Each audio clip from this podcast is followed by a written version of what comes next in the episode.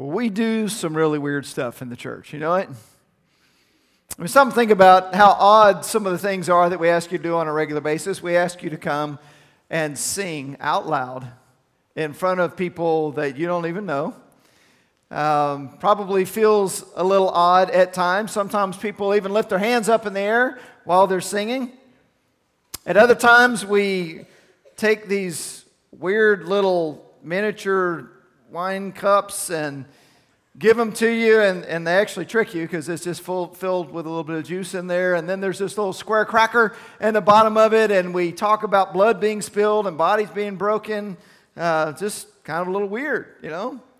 Other times we encourage people to get into a tub of water in their clothes in front of people. And then we push their face down under the water. They come back up, and everybody starts clapping as if they're excited that they survived the two seconds of being shoved down under the water, right? I mean, think about it for a moment. Some of the things that are really core elements to who we are as a church probably seem a little odd if you're not used to it. And today I want to jump into saying, okay, what is the foundation of some of these core things that we do and practice as a church? What's the biblical foundation? We'll talk a little bit about some of the history behind it. Uh, but these things go back certainly to New Testament days and to the early church. And I want to begin by talking about this really strange habit that we have of singing uh, together in front of one another. I want you to open your Bible with me to Ephesians chapter 5, and we're going to start there. We're actually going to be skipping around a little bit today to a few different passages because I want to, want to talk about each of these topics briefly. Ephesians 5, verses 15 through 20.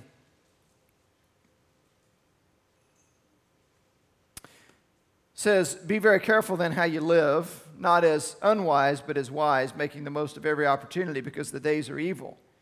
Therefore, do not be foolish, but understand what the Lord's will is. Do not get drunk on wine, which leads to debauchery. Instead, be filled with the Spirit, speaking to one another with psalms, hymns, and songs from the Spirit. Sing and make music from your hearts to the Lord, always giving thanks to God the Father for everything in the name of our Lord Jesus Christ. So, the, the goal that he lays out here in this little section is we want to make the most of every opportunity. We want, we're to avoid uh, foolishness, understand what the Lord's will is. It's interesting that he uses this kind of a contrast or comparison of don't get drunk on wine, but be filled with the Spirit. You know, we, we talked about this in days past recently the fact that all of us who are believers in Jesus have received the Holy Spirit. At the moment of salvation, we are given the gift of the Holy Spirit in our lives. But then we are commanded on an ongoing basis to be filled with the Spirit. So, what's the difference? Well, we receive the Spirit once, we're filled with the Spirit on a daily basis or even a moment by moment type of basis. And the goal of how, how do we get filled with the Spirit is to get the stuff of the flesh out of the way, right? If we clear out that junk, we're clearing out, you know, uh, lust and materialism and desire for comfort and whatever it may be. I mean, just the list goes on and on, right? Of the things of the flesh that can be inside of us that keep us from being filled completely by the Holy Spirit. And it's interesting to me that in the context of talking about being filled with the Spirit, verse 18, the very next verse in verse 19 says, speaking to one another with psalms, hymns, and songs from the Spirit. And then it commands us to sing and make music from our hearts to the Lord. Isn't that interesting that there is a connection there between being filled with the Spirit and singing or, or, or this, this habit that we have of you know, worshiping together the way that we go about doing that. And it's interesting, too, to me that he talks about psalms, which were originally written to be sung, right? That, that's what the purpose of the psalms was. Hymns, songs from the Spirit, which just to me says that there's a wide variety of styles or types of music or things that can be used as an expression of singing and worshiping God. That's not really the issue. It's not so much the type of music. The issue is what it says at the end of verse 19 when it says, Sing and make music from your heart to the Lord. It's a heart issue. And that's what matters more than anything else is that we make music from our hearts. And I'm thankful for that because that tells me that you don't have to be a good singer in order to make music from your heart to the Lord. And that's especially important to me because I don't sing well. You don't believe me? Ask Judd, he'll tell you. That is not one of my gifts, but that's okay. I'd still make music in my heart to the Lord, and we can still do that because that's really what matters most of all. Now, certainly, you wouldn't want me on stage with a microphone trying to lead you in worship. That would not be a good thing. That would not be helpful. But just as an individual, as a follower of Christ, I can sing and worship the Lord because it's a matter of the heart more than anything else. And it gives us an opportunity to express our love for God, our gratitude for Him, and in, in a way, it says that that is helping us being, to be filled with the Spirit. There's a connection there between being filled with the Spirit and our, our singing to the Lord and the things that, that we do. Now, there, there's a place uh, for the just very intimate, direct communication with God. You know, I mean, just, just you and God, just singing to God and those very tender kind of, of moments of worship. But it also says, not only that, but it also says that we are to speak to one another with psalms, hymns, and songs from the Spirit. See, there's also an aspect of our, our worship or our singing specifically as this form of worship that we do that with one another. You guys realize this, right? That, that when we sing together, yes, we are at times singing directly to God as if nobody else is in the room, but there are other times that we are singing the words of who He is to recount God's faithfulness to one another. We are encouraging one another in our time. So it's both. It's both a corporate aspect. That's why we can sing and, uh, on our own, and we should do that in our own worship of God. But there's something about coming together as the body of Christ where we're able to do this together that, that we're able to basically remind one another of God's faithfulness and his character and who he is. So there's some, some real power in that. There's power in our ability to just communicate directly to God through our singing as well. Um, our singing to the Lord can be a powerful thing. Consider the story of Dmitri, a Russian pastor who was arrested for his faith. Every morning from his jail cell, Dmitri did the same thing. First thing that he did when he woke up, he stood up straight, he faced east, he raised his hands in the air, and he sang a heart song to Jesus. Every single morning in the prison, out loud, you can imagine how the other prisoners responded to this guy getting up early in the morning and singing to Jesus. They didn't like it. They, they, they cursed him. They uh, you know, made fun of him. They took their, their cups and rattled it against the, the iron bars to try to drown out his song. They hated it. And the, the guards didn't care for Dimitri at all. They tried to break his spirit. They tried to get him to confess that he wasn't really a follower of Jesus, and they finally broke him. They finally convinced him that his family had deserted him, that, that nobody was left, nobody uh, was following Christ anymore. And he just broke down one day. And he told him, Tomorrow morning I will sign the confession. The confession was, I'm not a follower of Jesus. I'm a paid agent of the Western government that's trying to destroy the USSR. That was the confession that they were going to have Dmitri sign, and he finally gave in.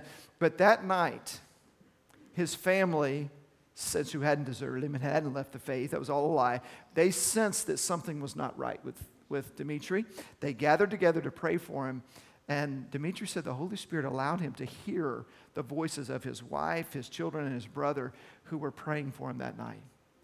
And he knew that they were still strong in their faith. The next morning, when the guards came with, the, with his confession to sign, he said, I'm not signing anything. I know that you've lied to me. I know that my family is still following Jesus. And, and so, of course, they were furious with him. They, they took him out to be punished. And as Dimitri walked down the long corridor, 1,500 hardened criminals stood up in their jail cells, faced east, raised their hands in the air, and began to sing Dimitri's heart song to Jesus. The guards that, that were taking him out, they just immediately dropped their hands off of him, stepped back in terror, and they said, Who are you? Here was his answer. He said, I am a son of the living God, and Jesus is his name. Not long after that, Dimitri was released. The man who wrote his story was interviewing him and he asked him to sing this heart song for him, and he did. He said he didn't understand a word of it because it was in Russian. He didn't speak Russian, but he said it didn't matter. He didn't have to because he just could sense the presence of God. There was power in Dimitri singing his heart song to Jesus. There is power, guys, in our singing together as an expression of our worship. There's also power in the way we receive communion together. I referred earlier to our little fake wine cups and the elements that are in them, and, and this really might seem like an odd practice. Um, but let's look at, at, at where the idea behind this comes from. 1 Corinthians chapter 11, verses 17 through 22 says in the following directives i have no praise for you for your meetings do more harm than good in the first place, I hear that when you come together as a church, there are divisions among you, and to some extent, I believe it. No doubt there have to be differences among you to show which of you have God's approval. So then, when you come together, it is not the Lord's supper you eat, for when you're eating, some of you go ahead with your own private suppers. As a result, one person remains hungry and another gets drunk. Don't you have homes to eat and drink in? Or do you despise the church of God by humiliating those who have nothing? What shall I say to you? Shall I praise you? Certainly not in this matter. Paul's upset, isn't he? Why? What, what is going on here? Why is he so upset? We, we need to go back to the original intent of what the Lord's Supper was supposed to be. Luke 22, 19 and 20 describes what happened at that Last Supper. It says, and he, the He, of course, is Jesus, and he took bread, gave thanks, and broke it, and gave it to them, saying, This is my body given for you. Do this in remembrance of me. In the same way, after the supper, he took the cup, saying, This cup is the new covenant in my blood, which is poured out for you. You know, from the very beginning, the church has uh, gone through this practice of eating of the bread, drinking of the wine or the juice to remind ourselves of what Jesus went through at that Last Supper the, the, the, bread being broken, representing his body, the, the wine representing his blood that was about to be spilled out. And in the early church, the Lord's Supper was actually a supper. They would gather together. We read in, in, Acts chapter 2, I think it may have been last Sunday or a couple weeks ago, where it talks about uh, how they, they broke bread together in their homes. That's a reference, yes, to a meal that they were having, but also to Lord's Supper, to, to communion. There was an important aspect and a, and a meaning to what was going on. And yet, in 1 Corinthians chapter 11, something has shifted significantly so that Paul is really upset about it and he's very harsh. In fact, he starts out the little beginning of the, the section that I read. It says that your meetings do more harm than good. Like, what in the world was happening that it was actually making things worse that they were doing what they were doing? And he describes their, their so called version of the, the, the, Lord's Supper as creating, verse 18 uh, says it created divisions among them. They come together as a church, but there are divisions among you. Now, in order to understand what's going on here, we need to know something of the culture of that day. And this was written to the church in Corinth. Corinth was a major port city, as uh, uh, being where it was, it had opportunity for a lot of commerce. That meant you could get pretty wealthy in a city like that. And so there were many wealthy people, but like any other city, there were also many poor people and everybody in between. So maybe more than, than most cities, there was this incredible melting pot of rich, poor, and, and those in between. And the church tended to be a cross section of society. And so there would have been rich, poor, and everyone in between in the church as well. Well, in that day, at that time, those who were rich didn't eat with those who were poor. They tended to separate themselves by social class when they would come together for a meal. And apparently, that habit made its way into the church because when he's describing what's happening here, it, it, says when you come together, verse 20, it's not the Lord's Supper because when you're eating, some of you go ahead with your own private suppers. So these groups of people that had plenty are, are having their own private meals separate from everybody else. As a result, one person remains hungry, another gets drunk. He's like, how in the world, you know, why would you do this? Why would you, when you come together as the church at a time that should be bringing unity to the body of Christ, you're coming together and making things worse? because you're separating yourselves, and it's almost like just rubbing their nose in it that we have plenty over here and you don't even have enough food to eat. It's, it's a big deal because the Lord's Supper is supposed to bring unity. It's supposed to bring the body of Christ together, not to divide the body of Christ from one another. That's why this was such a big deal. And the reason Lord's Supper should bring us together is because it's a reminder to us that we all are, are saved, or all made right before God the very same way. You know, the, the elements that we use in communion are, are there for a reason. When we have these little, these little squares, this little cracker, but this is, is a reminder of the body of Jesus that was broken. There's a little piece that was broken off from the rest. We have the juice that's a reminder of the blood of Jesus that was spilled for us. These visuals are important because they tell a story.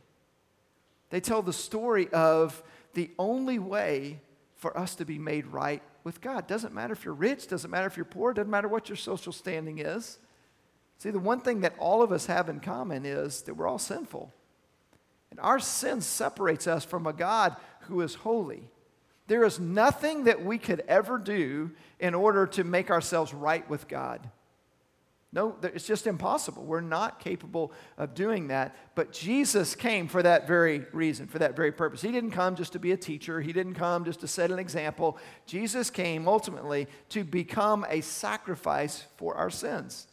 He came to die in our place. And when Jesus died on the cross, when His body was broken, when His blood was spilled out for us, all of God's wrath was poured out upon Jesus on the cross at that moment. He was dying to take the penalty that, that we deserve.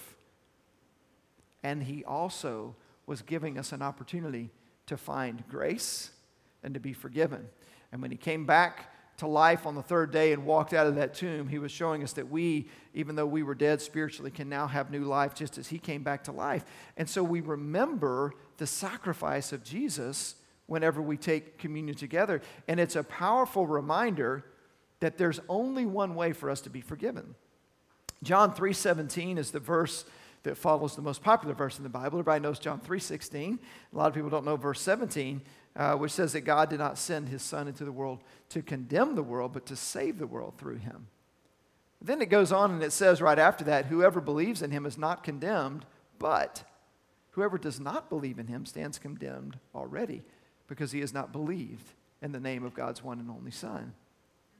See, we are under condemnation apart from Christ. The only way for us to not be under the condemnation that we deserve is if we put our trust in Jesus. And so that's what this supper was all about. That's, that's what they were to do when they got together and they would uh, uh observe communion. You would think that this would bring great unity to the body of Christ. And it should have. And that's why Paul was so upset. But it's not just the church in Corinth that struggled with division because of their, the way they were going about communion. It's interesting if you go through and read church history, especially when you start getting into around the age of the Reformation, there was a lot of clash between different theologians over this very topic. I took a, a seminar in my PhD studies on Martin Luther and it was fascinating and kind of disturbing, actually, to read um, just all the controversies and the, the all out wars that one reformer would have with another because they disagreed over what communion meant and what the, the elements and uh, what that was all about. The, the, the uh, common teaching at that time in the Catholic Church, which is still the teaching today, is something called transubstantiation, which means that when the priest blesses the bread and the wine, that it literally turns into the body and the blood of Jesus. Not just a symbol, but literally is transformed into the body and blood of Jesus. This comes from John 6 53, where Jesus said to them, it says, Jesus said to them, Very truly, I tell you, unless you eat the flesh of the Son of Man and drink his blood, you have no life in you. And they took these words very literally.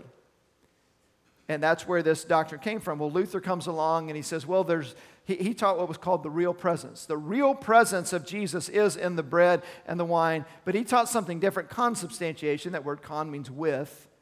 And so he believed that the real presence of Jesus was with the bread and the wine, that they didn't literally turn into the body and the blood of Jesus, but he used as an analogy the incarnation. He said, just as in the incarnation, there was the divinity of Jesus and the humanity of Jesus commingling together in the person of Jesus, in the same way, the real presence and the, the bread and the wine, they're, they're together. Uh, and and that's, that was his take on it. But then you had others who began to teach that, well, no, we really believe that, this, that the elements are just a symbol of the body and blood of Jesus, which is what we believe. But that created incredible controversy as well. There was one of the reformers by the name of Ulrich Zwingli. It's kind of a mouthful, it's hard to say. He and Luther would just go head to head. I mean, they're writing papers back and forth, yelling at each other, and I mean, just duking it out. And it's, it's kind of sad to read all this stuff because they seem to have forgotten that both of them were on the same page about reforming the church to, to get back to the Bible, to get back to a belief in salvation uh, by grace through faith alone and not by works. But they spent a lot of time fighting over their view of communion and, and of the, the elements there. And I, I just come back to, to this passage and say the intended purpose of communion is to bring the church together. There are still different views out there. There are still you know, people that believe different things, or we think this is what it means, or that's what it means. Can I just remind you that when we when we take these elements together, when we receive them together, this is intended to bring the body together. It's not intended to be something that is divisive. It's intended to be something that is unifying.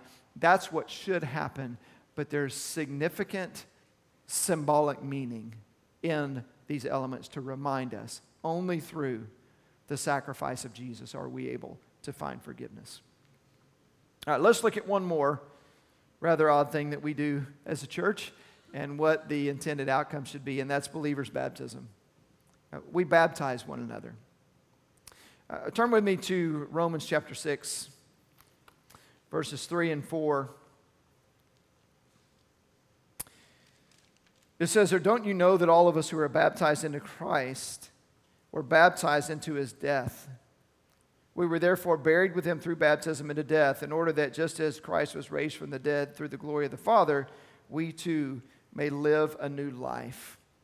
It says we were baptized into Jesus. At that point, we were baptized into his death. And the purpose of that was so that we find new life. Just as Christ was raised from the dead, we have new life in him as well. Baptism is intended to be a highly symbolic event. It is significant. Again, it, it visually tells a story. Just as the, the broken bread and the spilled uh, uh, juice or wine tells the story of the body and blood of Jesus, baptism tells a story as well of full surrender, being buried with Christ into his death. It's a beautiful picture of lordship. And that word, by the way, it's important for us to know the word baptize literally means to immerse. That, that was a Greek word. Baptizo means to immerse something, not just in a religious sense, but if you were to immerse something, you, were, you baptized it. And so when we, when we baptize by immersion, which I do think that that is important because of the picture it creates, when a person is immersed and put underneath the water, every part of them is, is immersed in that water. And it's symbolic of the fact when it says that you were baptized, or even maybe change that word to immersed in your mind, you were immersed into Christ. There's no part of you that doesn't belong to Jesus. It's a picture of lordship. Every bit of who I am is immersed in Christ and is covered with Christ. It's a picture of the old way of life being put to death. That's why we say when we're baptizing, we were buried with him in, in, into death, we were raised in new life. It's a beautiful symbolic picture. And it's something that, that we practice for those who are followers of Christ. Because my, my question would be this if baptism is a picture of the old way of life, the sinful way of life being put to death, and new life that we have in Christ, how can that have any meaning for a person who has not yet experienced that? Right? How can baptism mean something if it represents something that has not taken place yet in the life of the person being baptized? And that's why we, we practice believers' baptism. Now, again, a little history, a little background on that, that, that I find fascinating during the time of the Reformation, there was a group of priests uh, that gathered together to begin studying the Bible, which may be surprising that they didn't really do that very much back then. But the more they studied the Bible, the more convinced they became that the true mode of baptism should be believer's baptism. Now, at that time, the church taught infant baptism. But they said, no, I, I, believe that, that based on the New Testament, this is how it should be done. There was a Catholic priest by the name of George Blaurock who begged the others in that group to baptize him upon his profession of faith in Christ. They did. He, in turn, then baptized them. And they went out and they began to teach what they had discovered from Scripture this biblical mode of believers' baptism. Didn't go over so well. In fact, that's, that's a bit of an understatement. There was so much pushback against this um, that, that many of them were put to death because of their teaching on believers' baptism. The first martyr was a guy by the name of Felix Manz. He was taken from a prison in Wellenberg on a cold winter day, forced to get onto a boat, taken out to the middle of a, of a river, shackled, and then thrown into the water where he drowned. His executioner was a pastor. There was so much division over this idea of, a baptism, just like there was with Lord's Supper. And you've got people that, that claim to be following the same Jesus, killing one another because they didn't agree with the way they were baptized. Believers' baptism comes, it comes at a high price. And I'm thankful for those who are willing to take a stand to say this is the way that it should be done. Um, there was a. Um, a pastor and a uh, former professor at Wheaton College, his name is Sam Storms, he estimated that 5,000 of these rebaptizers, they were later called Anabaptists, that 5,000 of them were executed in Switzerland uh, between 1525 and 1535. 5,000 people put to death because of their view of baptism. The real question is what does Scripture teach? And Scripture is clear that baptism is an expression of faith. In fact, it is one that, that should be taken as quickly as possible after coming to faith. And we see several examples of that in the book of Acts, uh, where the Ethiopian eunuch, for example, Acts chapter 8, he comes to faith and he says, What is to stop me from being baptized? He's baptized right on the spot. The, the people in the home of Cornelius, Acts chapter 10, they believe, they're immediately baptized. Chapter 16, the jailer and his family believe and they're baptized. And we see this regular habit of, of just following baptism, or following, excuse me, faith in Christ with baptism. We should view baptism as an initial step of faith, not the culmination of faith. It's an initial step of obedience. Now, the one exception in my mind and how we practice that today is with children who are younger. I think there, there is some value in making sure that there's some teaching and understanding, and let's make sure they've had an opportunity to learn the difference between what it means to trust in Christ and take that step of baptism. But for most of us, what that, that says to me is that we should take that step as soon as we possibly can. Now, I know what that means. For some of us listening, it's like, okay, beginning to feel a little bit uncomfortable now, right? Because I know that I've trusted in Christ, but maybe not taken that step. Listen, I just want to encourage you to get, get, the, get things in the right order, right? We come to Christ and then we follow him in believer's baptism. I mean, every day I take a shower and I do things in the same order. I shower first and then I put clean clothes on after I get out of the shower. I don't put clean clothes on and then get in the shower, right? That would be doing things backwards. We need to get things in the right order. We're cleansed not through baptism. That's not what makes us clean. What purifies our hearts is faith in Jesus. But once we've been cleansed, then we take that step of baptism. So I want to encourage you to do that, not because it saves you if you have gotten things out of order. Maybe you were baptized as an infant, maybe you went through uh, confirmation, whatever it may be. I just want to encourage you to, to get things in the right order and to take that step as a way of following Christ publicly. I just want to encourage you to do this one thing, and that's pray about it. You know, don't feel guilt or somebody pressuring you, but just pray and ask God to lead you in that way. Again, I know some of the things we do probably seem a little weird because you don't do this kind of stuff anywhere but in church, right? But there is a a point to it. There's a purpose to it. All of these things help us grow. That's the point. We grow closer to God. We're, we're able to connect with each other. I mean, we say as a church that our goal is to connect people to God and each other. Both of those happen when we do these things that we're talking about here, the, the things that we do as a church. It helps us connect to God on a more personal level, and it helps us to make those personal connections with one another. That's why I want to encourage you to get plugged into the body of Christ.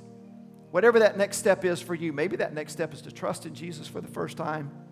Maybe it's to take a step of, of publicly expressing that through believers' baptism. Uh, maybe, maybe it's to, to find a place to connect in a small group, to serve, whatever that is. The reason we urge you to do that is not because we're wanting something from you, it's because of what we want for you. We want you to experience what, what the church is intended to be. We want you to know that joy that comes from, from serving and being a part of the body. So that's the challenge. That's my encouragement to you today is to make sure, as we're talking about the, the body of Christ and what the church is all about, make sure you find your place to connect so that you can grow in your relationship with God, your relationship with other people. That's what the church is for. Let's pray together. Lord, I pray that you would help us as your people to be faithful to what you've called us to, to honor you in all that we do.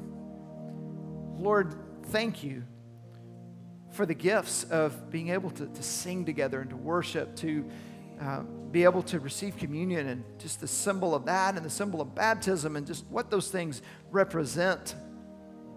Lord, we're grateful. And we pray today that our hearts are fully surrendered to you in every way. In Jesus' name we pray. Amen.